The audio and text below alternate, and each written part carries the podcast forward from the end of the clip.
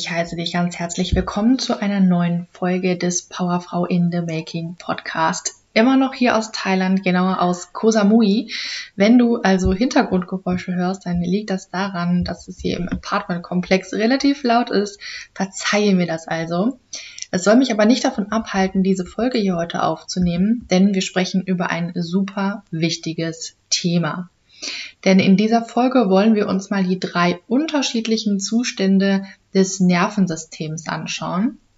Und nach dieser Folge hast du genau verstanden, warum du dich neben der Erschöpfung, die wahrscheinlich einer deiner Hauptsymptome ist, die Energielosigkeit und die Erschöpfung, warum du dich aber zusätzlich vielleicht innerlich unruhig fühlst, nicht richtig entspannen kannst, oft überfordert bist, gereizt bist durch die kleinsten Dinge, die dich eigentlich nicht aus der Ruhe bringen würden, warum du dich angespannt fühlst oder aber genau das Gegenteil, warum du dich am liebsten einfach nur zurückziehen würdest, dich am liebsten einfach nur verkriechen würdest, vielleicht weil du dich sogar taub und abgeschnitten von dir selber fühlst und auch von deiner Umwelt. Und das sind ganz, ganz häufige Begleiterscheinungen, die mit der Cortisol-Disbalance einhergehen. Und heute wollen wir uns mal genau den Grund dafür anschauen. Und die Folge ist deswegen halt auch noch so wichtig, weil es bei einer Cortisol-Disbalance zu so vielen unterschiedlichen Symptomen kommen kann. Und auf den ersten Blick, dann passen diese Symptome oftmals nicht wirklich zusammen. Und es wird keine richtige Ursache dafür gefunden und das wird dann oft in diese Schublade von, das ist einfach nur psychosomatisch beziehungsweise vielleicht eingebildet gesteckt und das ist überhaupt nicht der Fall. Ich möchte dir heute praktisch die Erklärung dafür liefern, warum du so viele unterschiedliche Symptome hast, die vielleicht auf den ersten Blick nicht zusammenpassen. Aber ich verspreche dir, dass du nach der Folge verstanden hast, warum es zu diesen ganzen Symptomen kommt und dass es eine ganz logische Erklärung dafür gibt. Und wir legen direkt los mit einer absoluten Truth Bomb. Wenn du ein Problem mit deinem Cortisolspiegel hast, dann hast du noch ein anderes Problem. Und zwar hast du dann automatisch auch ein Problem mit deinem Nervensystem. Wenn du lernen möchtest, wie du in 5 bis 20 Minuten täglich dein Nervensystem beruhigen und deinen Cortisolspiegel zurück in Balance bringen kannst, dann kannst du dich jetzt schon auf die Warteliste für meinen Cortisol Reset Kurs eintragen. Deswegen bin ich gerade auch total am Smilen, weil ich so glücklich über diesen Kurs bin. In dem habe ich jetzt die letzten Wochen gearbeitet und der wird grandios. In den 30 Tagen, so lange dauert der Cortisol Reset Kurs, lernen erschöpfte Powerfrauen wie du, wie sie ihr Nervensystem in nur fünf bis zwanzig Minuten täglich entspannen können, damit sie ausgeglichener sind und wieder Energie für die Dinge haben, die ihnen Freude bereiten. Den Link zur Warteliste findest du in den Shownotes und wenn du auf der Warteliste stehst, dann verpasst du den Start auf gar keinen Fall, denn alle, die auf der Warteliste stehen, bekommen als erste Bescheid und auch alle, die auf der Warteliste stehen, bekommen einen besonderen Bonus, den sonst kein anderer bekommt. Wie gesagt, der Link dazu ist in der Warteliste, äh, in der, in der Beschreibung, der Podcast-Beschreibung, nicht in der Warteliste. Und dann legen wir auch direkt los mit der Folge. Wir starten zuerst mit einer kleinen Mini-Wiederholung und besprechen nochmal, warum das Nervensystem so wichtig ist, wenn du deinen Cortisolspiegel zurück in Balance bringen möchtest, um wieder die Powerfrau zu sein, die du früher auch eigentlich immer warst. Wenn du tiefer in das Thema erstmal einsteigen möchtest, weil das Thema für dich komplett neu ist, dann empfehle ich dir unbedingt die Folge mit der HPA-Achse zu hören und die Folge, die heißt äh, der häufigste Grund für deine Energielosigkeit. Das ist Folge 2 und die andere Folge mit der HPA-Achse ist, glaube ich, Folge 10. Lass uns aber nochmal einen kurzen Abriss machen, was es mit dem Nervensystem eigentlich auf sich hat und warum es so wichtig ist. Wenn du unter Stress stehst unbewusst oder bewusst, ganz egal, dann ist es für deinen Körper immer gleichbedeutend wie mein Leben ist in Gefahr. Und das ist egal, wie groß der Stress letztendlich ist, weil dein Körper bzw. dein Gehirn unterscheidet nicht, ist das jetzt gerade ein bisschen stressig oder ist es total krass stressig. Der Stressschalter ist entweder an oder der Stressschalter ist aus. Es gibt also nicht nur ein bisschen gestresst, zumindest nicht für dein Gehirn. Und jede Art von Stress ist für deinen Körper immer erstmal das Zeichen, oh, mein Leben, mein Überleben ist in Gefahr. Und da das oberste Ziel deines Nervensystems ist, dass du überlebst, dass du in Sicherheit bist, schaltet dein Körper bei Stress in den Überlebensmodus. Dafür wird die Stressachse aktiviert und die Nebennieren schütten Cortisol als auch Adrenalin aus. Das ist dafür da, damit der Körper ausreichend Energie zur Verfügung hat, um jetzt zu kämpfen oder zu flüchten, also um das Überleben zu sichern. Und zeitgleich schaltet dein Nervensystem in den Kampf- oder Fluchtmodus oder aber in den Freeze-Modus. Auf diese zwei Modi werden wir heute noch zu sprechen kommen. Der Kampf- oder Fluchtmodus, dabei wird der Sympathikus aktiviert. Der bringt praktisch den Körper in den Kampf- oder Fluchtmodus. Das ist ein Abwehrmechanismus praktisch, bis die Gefahr vorüber ist. Der Kampf- oder Fluchtmodus, also wenn der Sympathikus aktiv ist, aktivierende Teil des Nervensystems und bei dem geht es darum, dass er deinen Körper in die Lage versetzt, entweder zu kämpfen oder zu flüchten. Das heißt, alle Energie, die jetzt durch Cortisol und Adrenalin freigesetzt wird, wird in die überlebenswichtigen Organe geschleust, damit du halt kämpfen oder flüchten kannst, bis du wieder in Sicherheit bist. Dafür wird zum Beispiel die Muskulatur gut durchblutet, der Fokus ist scharf, der Blutzucker wird hochgefahren, damit noch mehr Energie bereitsteht und andere Funktionen, die für das Überleben keine Priorität haben, sowas wie die Verdauung, sowas wie Stoffwechselprozesse, sowas wie Regenerationsprozesse, Entzündungshemmungen, all diese Dinge und auch der Sexualtrieb, die werden heruntergefahren, weil in der Überlebenssituation hat das keine Priorität. Normalerweise würde man jetzt davon ausgehen, dass diese Überlebenssituation halt nur einen kurzen Zeitraum anhält und dass man danach wieder in den Gegenspieler, in den Parasympathikus schaltet. Und wenn man das von der Warte aus betrachtet, macht dieses äh, Schalten in den Überlebensmodus, in den Kampf- oder Fluchtmodus auf jeden Fall Sinn. Wir kommen gleich noch darauf zu sprechen, warum das aber jetzt heute in der heutigen Zeit so ein Problem ist. Erstmal lass uns mal kurz anschauen, was typische Anzeichen für einen Kampf- oder Fluchtmodus sind. Ich bin gespannt, welche davon auf dich zutreffen und ob du jetzt gerade feststellst, dass dein Sympathikus vielleicht die ganze Zeit aktiv ist und teilweise zu deinen Symptomen mit beiträgt.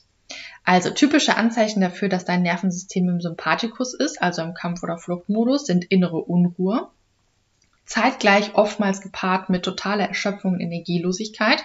Aber trotzdem hat man das Gefühl, dass man nicht richtig runterfahren kann, dass man nicht entspannen kann, dass man irgendwie immer unter Anspannung und Unruhe ähm, steht. Gereiztheit, also man hat eine super kurze Zündschnur und ist bei der kleinsten Kleinigkeit auf 180 und das kennt man normalerweise von sich überhaupt nicht. Man ist schnell genervt und fühlt sich schnell überfordert von den kleinsten Aufgaben. Man leidet unter Schlafstörungen, man leidet unter Muskelverspannung, gerade im Nacken und im Kiefer und auch Verdauungsbeschwerden sind ganz, ganz typisch für den Kampf- oder Fluchtmodus. Das sind jetzt nur ein paar der Symptome. Da zählen noch ganz viele weitere Symptome dazu. Ich möchte jetzt hier nur mal auf die wichtigsten eingehen. Das heißt, dein Körper ist komplett zu 100% darauf ausgerichtet, diese Gefahr irgendwie in den Griff zu bekommen und zu überleben, um danach wieder in die Normalität zurückzukehren, also in den Parasympathikus zu schalten. Denn der andere Modus des Nervensystems, also der Gegenspieler praktisch vom Sympathikus, das ist der Parasympathikus. Und der Parasympathikus steht für Erholung, Entspannung und Regeneration. Nur wenn das Nervensystem im Parasympathikus ist, kann auch wirklich der Stoffwechsel auf Hochtouren laufen. Es werden Reparaturarbeiten gemacht, also Zellen werden erneuert, Entzündungen werden gelindert. Wenn irgendwelche Zellschäden da sind, werden diese repariert zum Beispiel Haut, Haare, Nägel, all diese Zellen werden dann halt erneuert in diesem parasympathischen Bereich. Die Verdauung läuft auf Hochtouren und der Körper kann halt runterfahren, entspannen, alles reparieren und ähm, regenerieren. Und im Normalfall schaltet das Nervensystem immer wenn es nötig ist, das kann durchaus mehrmals am Tag sein, das ist ganz normal, zwischen dem Stressmodus, also dem Kampf- und Fluchtmodus, dem Sympathikus und dem Parasympathikus, dem Regenerationsmodus hin und her.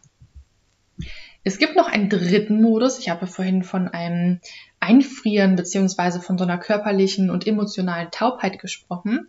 Und die ist ganz typisch für den sogenannten Freeze-Modus. Der Freeze-Modus ist die zweite Abwehr, der, der zweite Abwehrmechanismus sozusagen deines Körpers. Wenn Kampf oder Flucht keine Option mehr ist, dann schaltet dein Körper in den Freeze-Modus. Und vielleicht hast du das schon mal in so einer Tierdokumentation gesehen, wenn in der Wüste die Tiere unterwegs sind und gerade auf der Jagd sind und gerade sich so ein Löwe auf den Weg macht und hat Hunger und möchte sich Beute fangen. Und sagen wir mal, da kommt eine Antilope vorbei und die Antilope ist vielleicht gerade am Wasserloch und trinkt gerade schön was und im Hintergrund lauert der Löwe und möchte sich diese Antilope schaffen. Wenn jetzt die Antilope merkt, oh, jetzt bin ich hier gerade in Gefahr, dann wird entweder der Kampf- und Fluchtmodus eingeschaltet und die Antilope fängt an zu laufen und rennt um ihr Leben, bis die Gefahr vorbei ist und der Löwe aus der Reichweite ist. Oder aber, wenn Weglaufen jetzt gerade keine Option ist, dann hat sie einen anderen Abwehrmechanismus und das ist das Todstellen. Die Antilope ist also so schlau und stellt sich tot, indem sie einfriert, damit der Löwe das Interesse an der Jagd verliert und dann hoffentlich abhaut und die Antilope überleben kann. Das ist der sogenannte Freeze-Modus. Und das Nervensystem schaltet oftmals in den Freeze-Modus, wenn es sich also so in Gefahr sieht, dass Kampf und Flucht keine Option mehr ist. Die Strategie ist praktisch totstellen, bis die Gefahr vorbei ist. Und Anzeichen für den Freeze sind das Nichtfühlen vom Körper und von Emotionen. Also wenn du ganz schwer deinen Körper richtig wahrnehmen kannst und schwer einen Zugang zu dir findest, wie du dich eigentlich fühlst und wie sich dein Körper anfühlt. Viele haben gar keinen so einen richtigen Bezug zu ihrem Körper. Und das kann von einem Freeze-Modus herkommen. Der Freeze-Modus steht aber auch für Rückzug und Isolation. Also wenn du dich, wenn du so gar keine Lust mehr hast, am sozialen Leben teilzunehmen und dich einfach nur verkriechen möchtest. Auch Depressionen zählen zum Freeze-Modus. Und dass man so erschöpft ist, dass einem jede Aktivität, wirklich jede Aktivität, selbst so Dinge wie sich sich morgens fertig machen oder so oder den Haushalt machen, wenn die praktisch unmöglich erscheinen. Das sind typische Anzeichen für den Freeze-Modus. Auch hier gibt es natürlich viele weitere Anzeichen, aber damit du mal so einen Einblick hast. Und ich möchte nochmal betonen, dass alle drei Zustände vollkommen natürlich sind, dass alle drei Zustände vollkommen sinnvoll für den Körper sind. Und wir brauchen auch alle drei Zustände, um ein normales Leben zu führen. Warum betone ich das so? Weil wenn du unter einer Cortisol-Disbalance leidest, und das ist jetzt egal, ob du zu viel oder zu wenig Cortisol hast, dann ist dein Nervensystem höchstwahrscheinlich auch chronisch im Kampf oder Flucht oder im Freeze gefangen. Und du kommst selten bis gar nicht mehr in den parasympathischen Bereich. Das bedeutet, dein Sympathikus ist halt ständig aktiv und es ist jetzt nicht das Ziel, dass du jetzt nur noch im Parasympathikus bist. Das ist nicht das, das Leben. Das Leben ist ein, ein Wechsel zwischen Anspannung und Entspannung. Also es ist das Ziel, dass dein Nervensystem wieder in der Lage ist, zwischen Sympathikus und Parasympathikus flexibel hin und her zu schalten. Und wie gesagt, bei dir ist es wahrscheinlich der Fall, wenn du eine Cortisol-Disbalance hast, dass dein Nervensystem eher die ganze Zeit chronisch angespannt ist, also chronisch im Sympathikus ist oder chronisch im Freeze-Modus ist. Jetzt stellt sich natürlich die Frage, was kannst du tun, um dein Nervensystem zu unterstützen und wieder zurück in Balance zu bringen bzw. zu regulieren. Und da werden wir in der nächsten Folge nochmal drauf eingehen, um jetzt hier gerade nicht den Rahmen zu sprengen. Wichtig ist aber nochmal die Erinnerung, dass wenn du lernen möchtest, wie du dein Nervensystem in nur 5 bis 20 Minuten täglich beruhigen möchtest, um deinen Cortisolspiegel wieder zurück in Balance zu bringen, dann kannst du dich für die Warteliste für den Cortisol Reset Kurs eintragen. Da lernst du nämlich in 30 Tagen, wie du dein Nervensystem mit ein paar Minuten täglich entspannen kannst, damit du dich wieder ausgeglichener und energiegeladen Trag dich also jetzt in die Warteliste ein, damit du nichts verpasst. Und wenn dir die Folge gefallen hat und du mindestens einen Aha-Moment hattest, dann bewerte den Podcast doch gerne bei Spotify mit fünf Sternen. Das dauert ausschließlich wahrscheinlich zehn Sekunden, wenn überhaupt. Und mit vielen Bewertungen rankt man höher in dem Podcast Charles und wir könnten dadurch viel mehr Frauen erreichen, die genauso unter chronischer Energielosigkeit helfen wie dir. Und du weißt ja, wie schwer es ist, Hilfe zu bekommen. Deswegen wäre es natürlich top, wenn der Podcast noch mehr Menschen erreicht, damit auch mehr Menschen Hilfe finden. Ich danke dir ganz herzlich und wir hören uns in der nächsten Folge.